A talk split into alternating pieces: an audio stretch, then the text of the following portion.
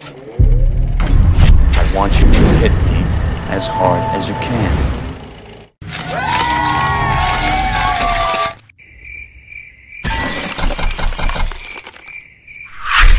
This gifted Australian actor was born in New Zealand and went on to become a worldwide sensation.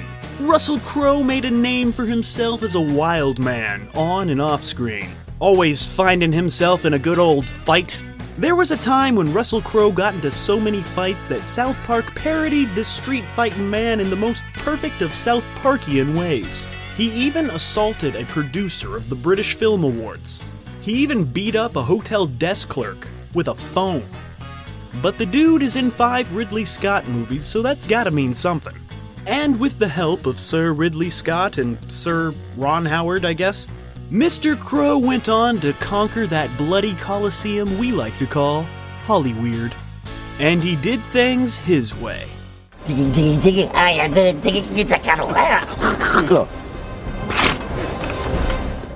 But his reputation of being the rudest man in Hollywood has probably hurt his career some. Russell has often publicly badmouthed his powerful peers in Tinseltown, and he's known to pass over blockbusters like it was Passover, turning down roles like Wolverine and Aragorn in Lord of the Rings. Imagine how freaking huge Russell Crowe would be if he had those two franchises in his filmography. But you know what? Crowe ain't about that life, yo. Russell Crowe has proven to pick his roles based off of emotions and dramatic, artistic reasons and stuff and things. And since he did not exactly take the blockbuster path, with the exception of Man of Steel, but Man of Steel is always the exception in every conversation.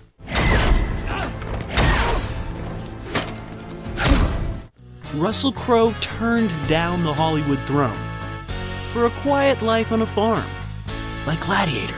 But that doesn't mean he's done with the spotlight. Yes, it may have faded, but it's not out. And yes, he has physically changed because of age and stuff, but he's still good old Russell. But we all have to admit that he's been leaving one question in our minds lately. And that question is what the f happened to Russell Crowe? What we doing live? Echoes in eternity. But to truly understand what the f happened to Russell Crowe, we must start at the beginning. His first real noticeable performance, his big break, was as a neo Nazi in the film Romper Stomper. It's gritty, it's controversial, and this movie was actually banned in many countries. If you ban a movie, you know what that means? That means I just want to watch it even more. And Romper Stomper really allowed Russell Crowe to shine and rage. His rage was shining. And he won an AFI award for Best Actor. He's terrifying in this chilling performance. Russell was very intrigued with the dark subject matter, and he was so convincing that rumors began to spread that Russell Crowe was a real neo Nazi. But no, he's just a movie Nazi. He's one of my favorite movie Nazis, actually. Who's your favorite movie Nazi? Comment your comment in the comments. And Sharon Stone was so impressed by this angry, not a Nazi man that she brought him on board a Western film she was working on The Quick and the Dead. It's a wonderful, creative, original film that only Sam Raimi could bring to life. Then there was Virtuosity. He played a computer simulation named Sid 6.7, whose personality is programmed to mimic that of a mass murderer. And he goes up against Denzel. This is Russell having the most fun ever. He's so over the top, almost cartoonish, and it works so well for the time period 1995. This was the peak of pre Matrix sci fi 90s. It's, it's, it's just covered in dated charm, but it works so well. Just completely captures the zeitgeist of, of, of whatever was going on in 1995. I, I like using the word zeitgeist. I don't even know if I'm using it right, but my, my zeitgeist says that I that I am. This film raises some interesting questions about artificial intelligence and murder. He's evil, he's funny, and he's having a blast. Check it out.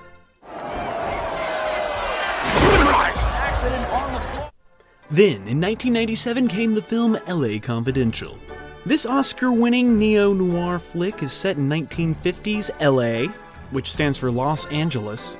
This was a major breakthrough for his career, and people started to remember the name Russell Crowe.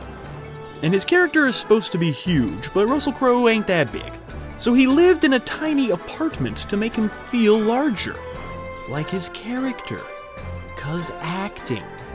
Russell plays a man full of rage. And my favorite part is when he gets so mad that he just breaks a chair with his bare hands. Every time I'm mad, I try to do that, but I'm gonna try right now.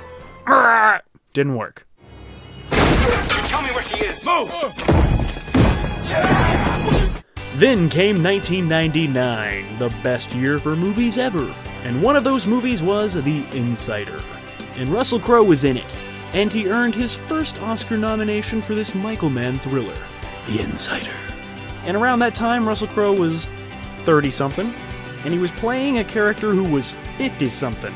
Russell was very confused why Michael Mann wanted him to play such an older character, but he trusted this master filmmaker who only cared about Russell's soul, not his age.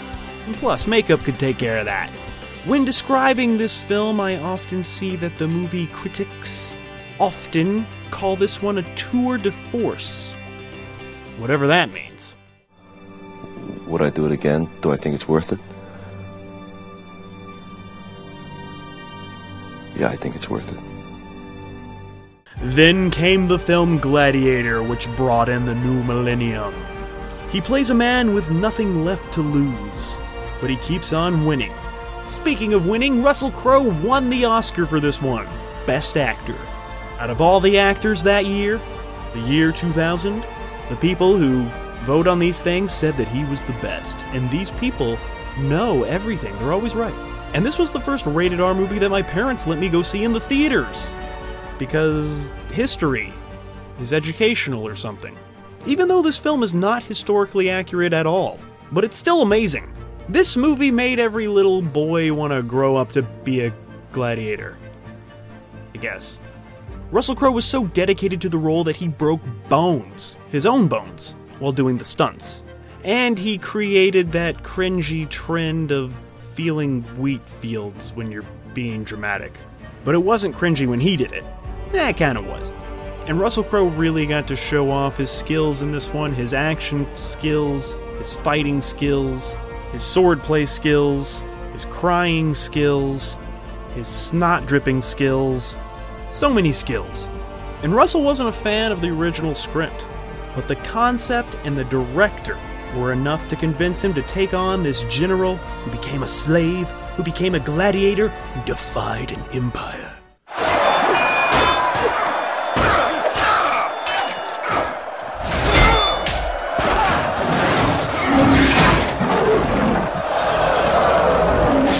Then in 2001 came A Beautiful Mind, and he was nominated for Best Actor.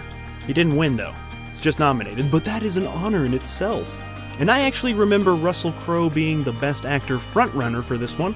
Everyone was saying he was gonna do the two time in a row thing. But no, Denzel won the unholy Golden Idol that night. His arch nemesis from Virtuosity and American Gangster later. Some say Russell Crowe lost the award because of the bad blood that he had that night that he beat up the BAFTA producer. And remember, kids, if you want to win big, shiny awards, don't beat up people who are powerful who hand out those big, shiny awards. But who cares about awards? Plus, he's already got one. Russell is wonderful as this math genius nerd who struggles with mental illness. It's a Ron Howard movie, and sometimes those are good, and this is one of the good ones. Then came Master and Commander, The Far Side of the World, which is a great title, and he's got great hair. Was mostly shot on water, which is very difficult, and he earned a Golden Globe nomination, and was very dedicated to the role, even learned to play the violin. Play us a tune, Russell, let's hear it. In 2005 came Cinderella Man. And one of my film professors from school told me that that's the worst movie title ever Cinderella Man. And the horrible title is why the movie failed. Because when you say Cinderella Man, for some reason, everyone pictures a, a man in a Disney princess outfit. But I like the title, it, doesn't bother me. Cinderella Man? Eh, know, Cinderella story? I, I get it.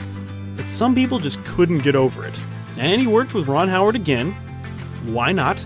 Cinderella Man brought on lots of pain, lots of injuries, MRIs, and physical therapy. And while preparing for the character, Russell Crowe dropped 50 pounds. And Crowe took his on screen fighting just as serious as he takes his real life street bar fighting. Crowe was trained by a man who had trained 15 world champion fighters. This film is inspired by an inspiring true story, and it went on to inspire other Cinderella men.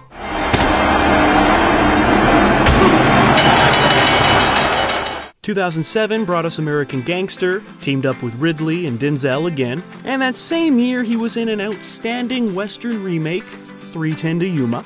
He was the bad guy this time, and he's oh so good at being oh so bad. This is one of the best modern day Hollywood westerns that I've seen in a long time.